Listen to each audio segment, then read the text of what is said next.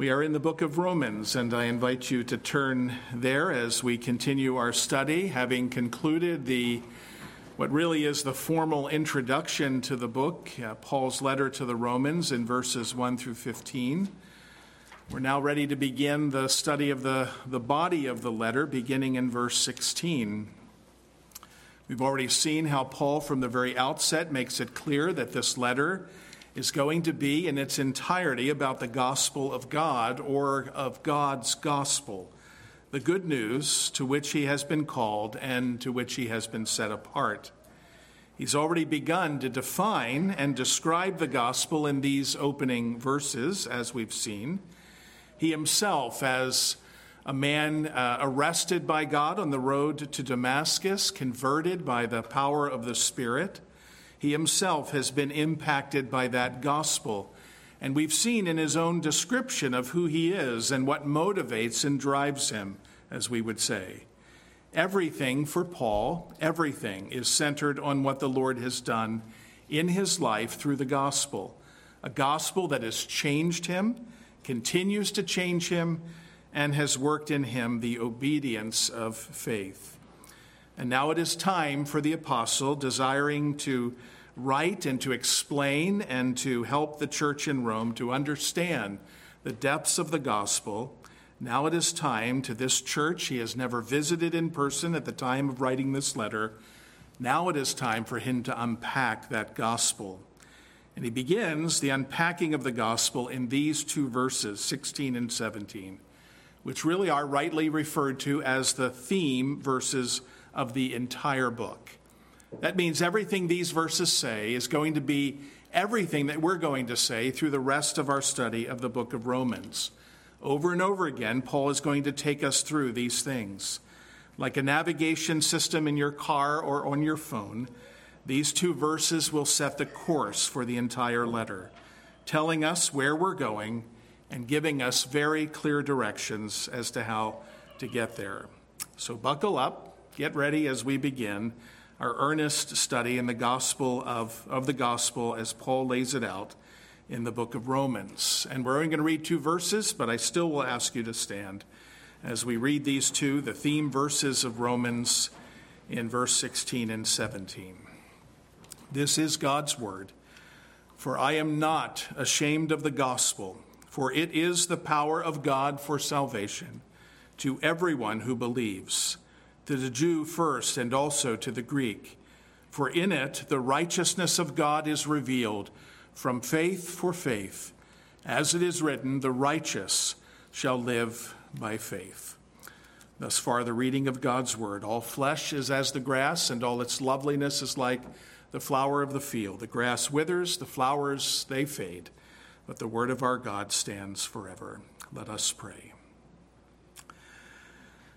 Father, hear our prayer now as we come to you, the author of this, your word, through the power and inspiration of the Holy Spirit, working through men like Paul, who wrote down the very things that you would have your church to know. And there is no greater thing for us to know, especially this night, than the gospel of God as we have seen it revealed in Jesus Christ. And so be our teacher, give us understanding, hearts that welcome and receive your word and the power of your spirit. Impress those things upon our minds, our hearts, our lives. And we pray this with great thanksgiving in Jesus' name. Amen. Amen. You may be seated.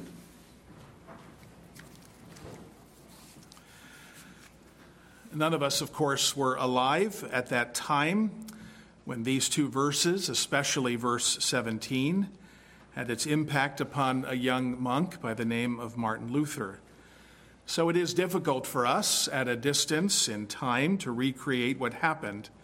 And what we're left with only is the words, are the words of Luther himself, how he expressed what the Lord did in his own life during those early days of the Reformation.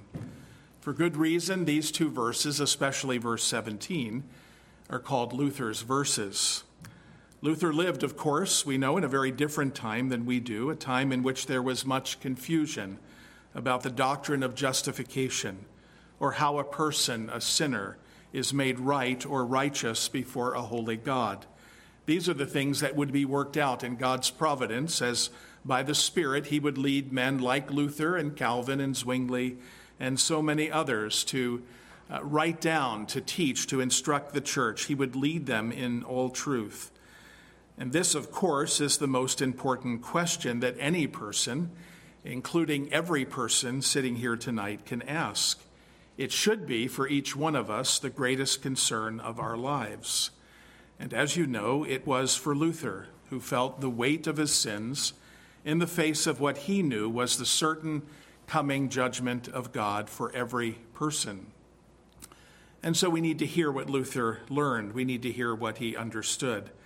As Luther was studying the book of Romans, he was familiar with the teaching of the church in his own day, which was rooted deeply in the Latin Vulgate, the Latin tradition.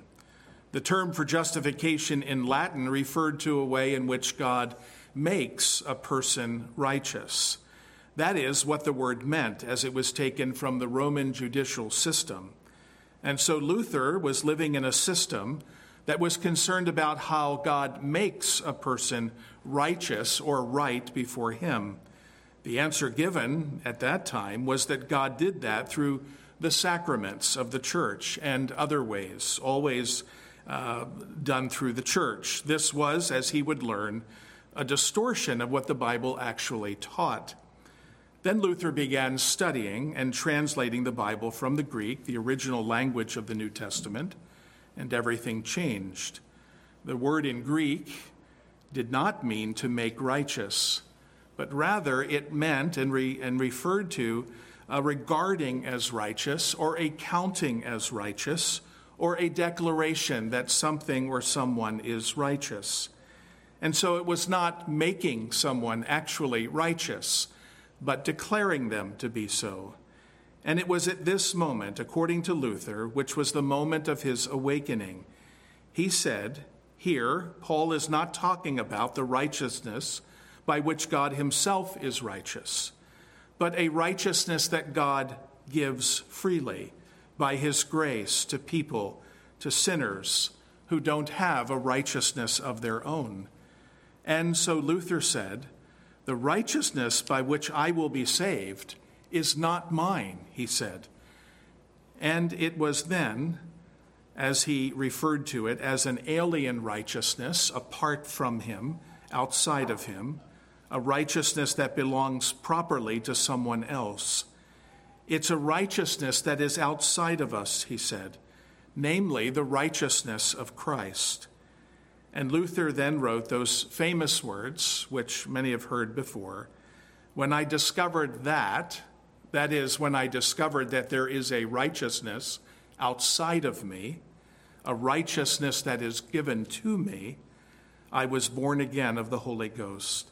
And the doors of paradise swung open, and I walked through. Like Paul, his life was completely changed completely, and the life of the church in those days and forward was completely changed. The Reformation came on the doctrine of justification by faith alone. All of that came, of course, by the working of the Holy Spirit through the Word of God, and it changed again the entire world. The gospel of grace, as focused upon the righteousness of Jesus Christ, given to the sinner and received by faith alone, or what we refer to as the doctrine of justification by grace alone through faith alone, became the central doctrine of the Reformation, what the Reformers called the doctrine upon which the church will either stand or fall. This is what Paul now declares in these theme verses of Romans, and it will be the theme of the whole book. The whole book is Paul taking us through that whole understanding of how it is that sinners, which he will establish beginning in the next verses, how sinners can be made right with God. And so these verses are of utmost importance, even though they seem to be, and they are, very brief and very focused. And so, as we study these verses, it seems wise to me that the best way for us to do this is just take it phrase by phrase in order defining the terms, and then putting it all back together again. And so we have here, I believe, one central statement made by Paul, one central premise, followed by three subordinate points or reasons that he gives for the premise. And so we'll look at it that way. The main point or the main premise that he brings up in these verses, and then the points that he gives as to why he is not ashamed of the gospel. So the main point is as Paul writes in verse 16, For I am not ashamed of the gospel. This may seem strange to us for Paul to begin this way. He could have taken a positive sort of tact, a, a, positive approach, and said, I rejoice in the gospel of our Lord Jesus Christ. But what he says is, I'm not ashamed of it. I'm not ashamed at all of this gospel. We have a hint, I believe, in the previous verses as to why he says what he says here it's important for us to relate what Paul says to what previously takes place in the verses prior to this. He had a longing to go to Rome, of course, we saw that. For what purpose? Because he wants them to know that despite all that he has experienced in gospel ministry, he, individually, independently, is not ashamed of that gospel or of Christ. The gospel was the reason why Paul faced such persecutions wherever he went. Read through as you've been encouraged over these weeks of our study, both in the pastoral epistles and the book of Romans, to read through the book of Acts and read about his travels, where he went, and see it's because of the gospel that people took offense at Paul. Consider all that he was willing to endure for the sake of preaching the gospel as he was called to the Gentiles. He knew personally what he wrote to the Philippians that it was granted to him not only to believe the gospel, to have faith in the message that God gives in the gospel, but to suffer for that gospel for his sake. And he knew his audience as well. His audience was a world of sinners like himself who would scorn the message of the gospel. Paul scorned the message of the gospel. It's understandable why one might be tempted to be ashamed of it. Remember Paul's words to the church in Corinth, the saints there. In chapter 1 of 1 Corinthians, he writes, For the word of the cross is folly to those who are perishing, but to us who are being saved, it is the power of God. For it is written, I will destroy the wisdom of the wise, and the discernment of the discerning I will thwart. Where is the one who is wise? Where is the scribe? Where is the debater of this age? Has not God made the foolish? Has God not made foolish the wisdom of the world? For since in the wisdom of God the world did not know God through wisdom, it pleased God through the folly of what we preached to save those who believe. For Jews demand a sign, and Greeks seek wisdom. But we preach Christ crucified, a stumbling block to the Jews and folly to the Gentiles. But to those who are called, both Jews and Greeks, Christ, the power of God and the wisdom of God. For the foolishness of God is wiser than men, and the weakness of God is stronger than men. You see, what the gospel was doing, as Paul preached it and as he himself experienced it, what it was doing was challenging the status quo of human sin and rebellion. No one wanted to be told that they were sinners separated from God, that they were rebels against God, that they were haters of God. And so they were embarrassed by such a gospel, both Jews and Greeks alike.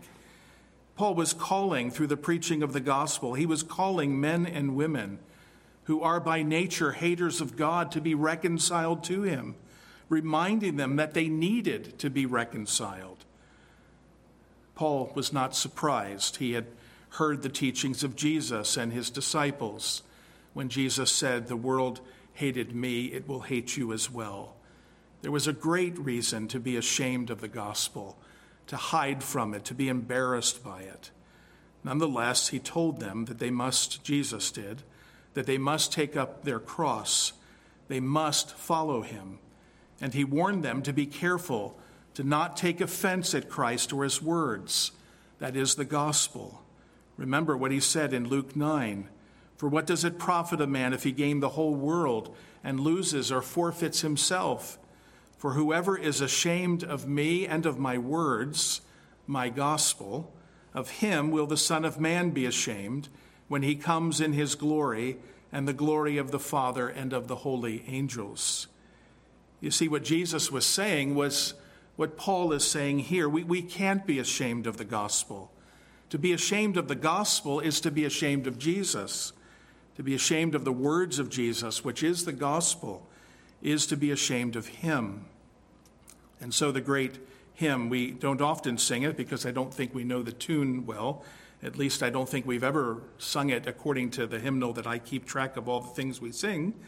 Joseph Griggs' hymn, Jesus and Shall It Ever Be. Jesus and shall it ever be a mortal man ashamed of thee, ashamed of thee whom angels praise, whose glories shine through endless days. Ashamed of Jesus, just as soon let midnight be ashamed of noon. Tis midnight with my soul till he, the bright morning star, bid darkness flee. Ashamed of Jesus, yes, I may, when I have no guilt to wash away, no tear to wipe, no good to crave, no fears to quell, no soul to save. Till then, nor is my boasting vain. Till then I boast a Savior slain. And oh, may this my glory be that Christ is not ashamed of me. Paul, I think, could have easily sung those words, even here as he declared at the outset this uh, sort of premise which guides the whole of the book of Romans. I am not, he says, I am not ashamed of the gospel. Though many are tempted to be, I am not, he says. Well, that's the premise, the main point, and being careful and purposeful theologian, as Paul was, he now tells the Romans, to whom he is writing, why it is that he is not ashamed of the gospel. And so much of what he says is what he has come to know by the grace of God. So much of what he says is what every believer knows, and what they come to know as they receive the grace of God freely offered in the gospel of Jesus Christ. He gives, according to how I break it down, three reasons as to why he's not ashamed of the gospel, and three reasons as to why we should never be ashamed of the gospel of Jesus Christ. The first is this it is, he writes, the power of God for salvation to everyone, to everyone who believes. It is the power of God. It refers to God's omnipotence, his ability to do everything that he pleases. There is no one who is able to stand against him. That's the doctrine of God's omnipotence. There is no one stronger than him, no one able to thwart his power or his will. In John 1, verses 12 and following, Jesus, speaking of Jesus, John writes this He came to his own, and his own people did not receive him. But to all who did receive him, who believed in his name, he gave the right to become the children of God, who were born not of blood, nor of the will of the flesh, nor of the will of man, but of God. What John is intending us to see there is that the power that God possesses is able to so work in the lives of sinners that it is able to raise them, as it were, from their spiritual death. God alone, who possesses this power, is alone able to do this. And Paul writes, it is a power of God that is for salvation. It is to the end that salvation might be realized and experienced. John Murray, in his excellent commentary, states that there is both a positive and negative aspect to salvation as we commonly understand it. For salvation is a freedom from bondage to sin and death. And it is a movement to newness of life in righteousness and holiness. And so salvation includes both aspects. We are saved from something and we are saved to something. It's often a danger just simply to tell people you need to be saved without telling them what they need to be saved from and what we need to be saved to.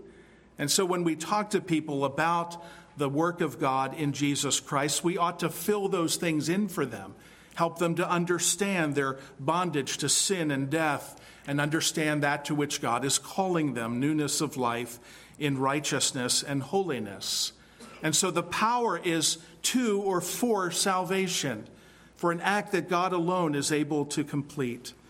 And notice he adds as well, it is to everyone, to everyone who believes. This, of course, will become the focus of really what are the next two parts of this the idea of faith, everyone who believes the gospel. That is the means by which we receive this salvation, which God, through his power, accomplishes. It's to everyone who believes. There is no distinction. The gospel goes to all and all who hear it by the grace of God, who effectually are changed by it and the work of God's Spirit. Come in faith to Jesus Christ. But there is no distinction, Paul says. It is first to the Jew, but it is also to the Greek. There, there's an order here which makes sense, doesn't it? Certainly, historically, there's an order. It was the Jewish people of old, of the Old Covenant or the Old Testament, where the promises were given, the promises were made. So there's an historical and theological sense in which what Paul is saying is very true. He's not elevating one group above another. He's simply acknowledging that the Jews came first. And even more than that, even more than that, it was through the Jews that Christ came. He was the promised seed of Abraham, the promise given to Abraham. He was the promised Messiah who would sit on the throne of David. He came through the Jewish line, if you will. He himself was a Jew. And so there's great love that Paul has clearly for the Jews, of which he was one. In the very book of Romans that we'll be studying, and we're a ways off from this chapter, but in chapter 9, of course, we remember what Paul says about his great love for his kinsmen according to the flesh. There he writes, They are Israelites, as he begins to speak about his kinsmen. And to them belong the adoption, the glory, the covenants the giving of the law, the worship, and the promises. To them, the Jews, belong the patriarchs, and from their race, according to the flesh, is the Christ, who is God over all and blessed forever. Amen. So, Paul is not again simply saying we need to highlight one group over another because he says that this power of God for salvation is to the Jew first, but also to the Greeks. In, in the end, they will be brought together in one body. But Paul is not willing to overlook the historical reality of how God works in history and says that it was through the Jews that the Christ came. And so, therefore, it was first to the Jews. You see that in Acts as Peter and the other disciples and apostles move in Jerusalem, where predominantly, of course, there would be Jewish people there, Judea, Samaria, and then the ends of the earth. God has made those promises. The Gentiles will be included, but it comes first to the Jew, and then, and then, and only then to the Greek. And so we see the first reason here it is the power of God for salvation to everyone who believes. Secondly, the second reason he gives as to why he's not ashamed is because in the gospel, the righteousness of God is revealed the righteousness of God is revealed in the gospel. Now, what's interesting is that the Bible, the Old Testament, in giving these prophecies that we have read and heard, speaks about how God always intended to reveal his righteousness. Now, commentators vary and differ as to how we understand this phrase, the righteousness of God. Is it a reference merely to the righteousness or the righteous acts of God? That God Himself, being righteous, does only those things which themselves are righteous? Uh, or is it something else, more along the lines, I think, of where Paul is going to lead us? And that is a righteousness that God Himself provides and grants to sinners like you and like me. I think that's where all of this goes. And I think reading these promises with that understanding in mind is very helpful. But in the Old Testament, throughout the Old Testament, and when we study the book of Isaiah, we saw this in many passages in that second part of the book, chapters 40 through 66. You may remember some of these verses in Isaiah 51, for instance. My righteousness, he says, draws near. My salvation has gone out, and my arms will judge the peoples. The coastlands hope for me, and for my arm they wait. Lift up your eyes to the heavens and look at the earth beneath, for the heavens vanish like smoke, and the earth will wear out like a garment and they who dwell in it will die in like manner, but my salvation will be forever, and my righteousness will never be dismayed. Listen to me, you who know righteousness, the people in whose heart is my law. Fear not the reproach of man, nor be dismayed at their revilings, for the moth will eat them up like a garment, and the worm will eat them like wool. But my righteousness will be forever and my salvation to all generations. I think here we see clearly a prophecy pointing to the person and work of Jesus Christ, which will be and will be for every believer the ground of their justification, his righteousness given to us, revealed, Paul says, here in the gospel. In Isaiah 56, thus says the Lord, keep justice and do righteousness, for soon my salvation will come, for my and my righteousness will be revealed. It will be shown. Now, obviously, there's a connection between the righteousness of God Himself and the righteousness that we receive, for it comes from Christ our Savior. And so it is the righteousness of God, if you will. And that clearly, as we go through Romans, will be again where Paul takes us.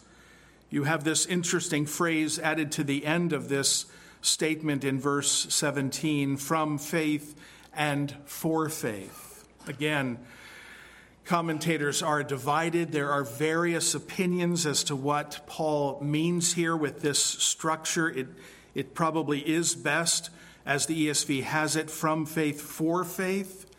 I think in the end, what Paul is saying here is that this righteousness, which God will grant and reveals in the gospel, is received by the believer, received by him by faith alone, from first to last. It begins with faith, it ends with faith. It has always been that way, always been by faith. If you read through, as many do, often the faith chapter of Hebrews 11, you can see from the very beginning it's always been about faith. Whether faith in promises that God gives under the Old Covenant, looking forward to Christ, or faith as we stand after Christ, looking back to the finished work of Christ on the cross. It is always a matter of faith. And it is the vehicle, the means, the instrument, if you will, of our justification. And by that, theologians mean the means by which we receive the justification that God gives through the righteousness of Jesus Christ. It's always been from faith, for faith, first and last, a matter of faith. Now, he's going to say a little more as we look at this third reason that we have in verse 17 about faith. But in this, that is in the gospel, the righteousness of God is revealed. That's why Paul is not ashamed of this gospel, is because there the full righteousness of God is revealed to sinners, a righteousness that they will need in order to stand before God. The third reason is this reason that comes from the book of Habakkuk it is the righteous will live by faith. Paul is speaking here of, of living, living out our lives by faith in what God has done for us in Jesus Christ. The righteous are those who have received through the instrument of faith the righteousness of Jesus Christ. We are now in him righteous, and we will live our lives by faith, trusting in the promises of God. Now, it comes again from a very uh, unfamiliar book to many, perhaps, the small three chapter book of Habakkuk. where Habakkuk is wrestling with God, much like Job does, making complaints of God. It's called in the ESV a complaint in both places where he begins his complaints. And you remember the story, perhaps, the questions that confront Habakkuk. He's concerned in the first part of chapter 1 about the unrighteous acts of God's covenant people, how they're trampling the poor, how they're being dishonest, and all of the things that lead to justice falling down in the streets. He makes his complaint to God, and God answers him. He says, What I'm about to do, he says, You won't believe me, but I'm going to tell you anyway. I'm going to raise up this people, this very wicked people, that they might be used as my instruments of judgment and punishment upon my people. Well, immediately we can see that Habakkuk is even more troubled. As he hears that response from God, he adds with great respect, of course, and you can see it in the words that he chooses. But his complaint is clear. How is it that you, who are of pure eyes to look upon evil, how is it that you can possibly be pleased to use a people like this, a Babylonian uh, wicked people? And he describes them as, as those who simply pluck men out of nets that are made for fish and simply destroys them. Wicked men, how can you be pleased to use such a people to punish your people? And even says, a people more righteous than these others. And in response to that is where we have these verses. God doesn't actually explain himself to Habakkuk, but he makes this statement. He says, Their hearts, meaning the Babylonian, the hearts of the Babylonians, are puffed up within them. But, he says, the righteous, my people, he says, will live by faith. What's really interesting, and this is a study worth itself uh, alone, is that there are three times where this verse is quoted in the New Testament. And in each case, it deals with one aspect of the phrase as a whole. The righteous will live by faith. In each of these places, one of those terms is dealt with. Romans 1:17, we have it here quoted as Paul writes in Why He is Not Ashamed of the Gospel, it is because the righteous will live by faith. And then Galatians 3:11 where Paul writes, "Or all who rely on the works of the law are under a curse, for it is written, cursed be everyone who does not abide by all the things written in the book of the law and do them." Now it is evident that no one, no one is justified before God by the law for the righteous will live by faith. And then Hebrews 10:38 for you have need of endurance so that when you have done the will of God you may receive what is promised for yet a little while and the coming one will come and will not delay but my righteous one shall live by faith and if he shrinks back my soul has no pleasure in him and so the righteous, those who receive the righteousness of Christ by faith, will continue to live and will live by faith. Those are the three reasons, and you see it as we've broken it out according to the text, each one taken in order. But now you need to pull it all back together again and understand what it is that Paul is saying. He is not ashamed. He was never ashamed of the gospel of Jesus Christ. Never ashamed, regardless of the age in which he lived and the foolishness that people may have thought that he came to believe. He was never ashamed of it because he understood and he knew that it was the cause, the reason for his own salvation. It was the reason why he was who he was because of the gospel of God's grace in Jesus Christ. We often live, sadly, in our day, especially our day, we often live as though we are ashamed to proclaim the truth of the gospel to this fallen world. And when we do so, we perhaps betray a latent belief that perhaps the gospel is not enough. Perhaps it's just not enough. But Paul knew that it was sufficient. It was sufficient for everyone and anyone He knew it personally himself as he was a persecutor of the church, a murderer of Christians by his own testimony. And he knew it experientially as he saw that power displayed in his ministry given to him by God. He saw the power of God in the gospel. He saw it change people's lives, centurions, religious leaders, lots of different people from different backgrounds. He understood in his own life that he had a righteousness which was not his own. It wasn't because he was a leader of Pharisees that he was the greatest of them all. He understood himself to be who he was a sinner at heart and chief of sinners by his own testimony. But he knew the righteousness which was his through faith in Jesus Christ. And he experienced that salvation that we spoke of.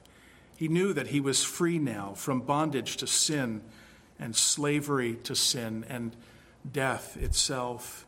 And he knew he was saved for a reason, for a purpose.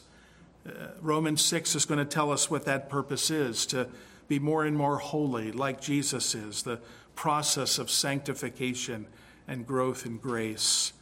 So he could declare what he was not ashamed, why he was not ashamed of the gospel. And all of this is what the book of Romans is about. He's going to unfold from its beginning what the gospel is in these terms as we've seen them here this evening. This is where we're going in our study. But I suppose, I suppose it's probably wisest for us to end by asking the most important question that anyone could ask at this point in our study of the book of Romans. And that is, we see it in the passage, the emphasis upon faith upon believing the gospel. You know, faith includes not merely an intellectual assent to the truth of the gospel, it, includes that. We have to understand what is being said in the gospel. We need to understand that we're sinners. We need to understand what Jesus Christ has done on the cross.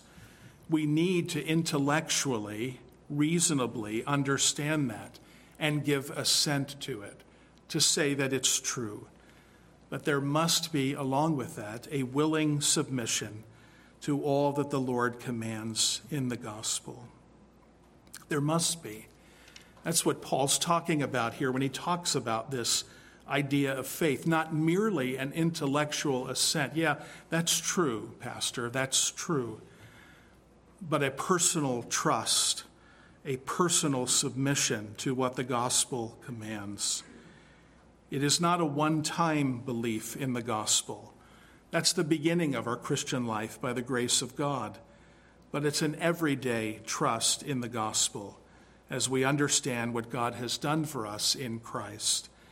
It's really what Paul means when he quotes from Habakkuk the righteous or the just shall live by his faith day after day, moment by moment, in every circumstance and providence of life, we are called to be people of faith. Not merely assenting again to some truths, like Jude reminded us, the content, the substance of our faith, but submitting ourselves to it and living accordingly. And so let me ask you tonight, as you sit here, does that describe you tonight? as someone who is living by faith, who has first come to believe and trust in the gospel of Jesus Christ, come to know that it is the power of God for salvation to everyone, everyone who believes.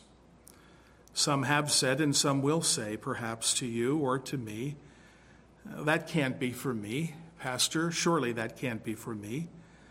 I'm too far gone. You have no idea. I'm, I'm too far gone. Well, think about what Paul says it is the power of God. The power of God means his omnipotence, that there is no place that you could go, no place far from God that he cannot reach you, no place too deep, no place too far away that he cannot find you.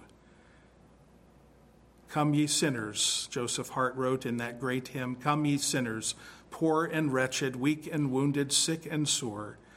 Jesus ready stands to save you, full of pity and joined with power. He is able, He is willing. Doubt no more. But you don't know, Pastor, you don't know what I've done.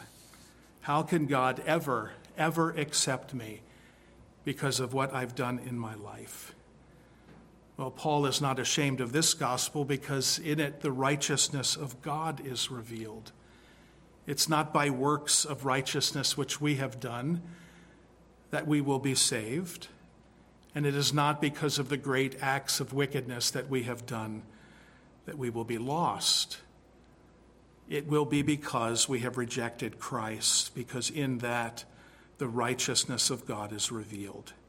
Come, ye weary, heavy laden, bruised and broken by the fall. If you tarry until you're better, you will never come at all. It's not the righteous, not the righteous, but it's sinners that Jesus came to call. But you may say, all of this sounds too hard for me. I just can't see myself ever being good enough, Pastor. I can't ever imagine. Well, it is by faith, from faith, and for faith. It is by faith that we come, not by our efforts, our abilities, we have none, but it is merely by faith.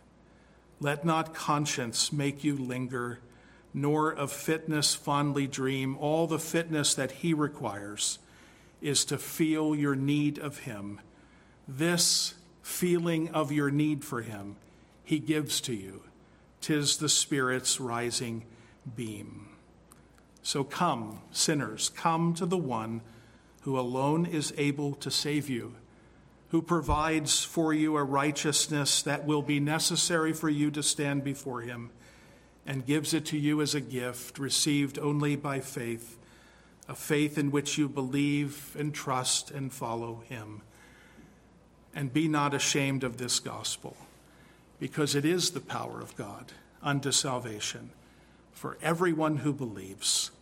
For in it the righteousness of God that comes from him is revealed in Jesus Christ, so that the righteous will indeed live and live by faith alone. Let us pray. Father, with Paul tonight, as we hear these words, as we are reminded of why he was not ashamed of the gospel, we can heartily echo his words, and we can say that we are not ashamed of this gospel. It is our very life because in it we have the righteousness that comes from Jesus Christ and is received by faith alone, which itself is a gift. And so we praise you, we give you thanks. With the Apostle Paul, we pray that you would make us bold and effectual witnesses of yours, that we would not in our lives, by our words or acts or behavior, ever be ashamed of the gospel which brings life to all who would believe. Grant us grace to that end that we might be faithful in all that you've called us to. Dismiss us as we leave this place with your grace, so that we might live this week by faith, trusting you. And we ask this in Jesus' name. Amen. Amen.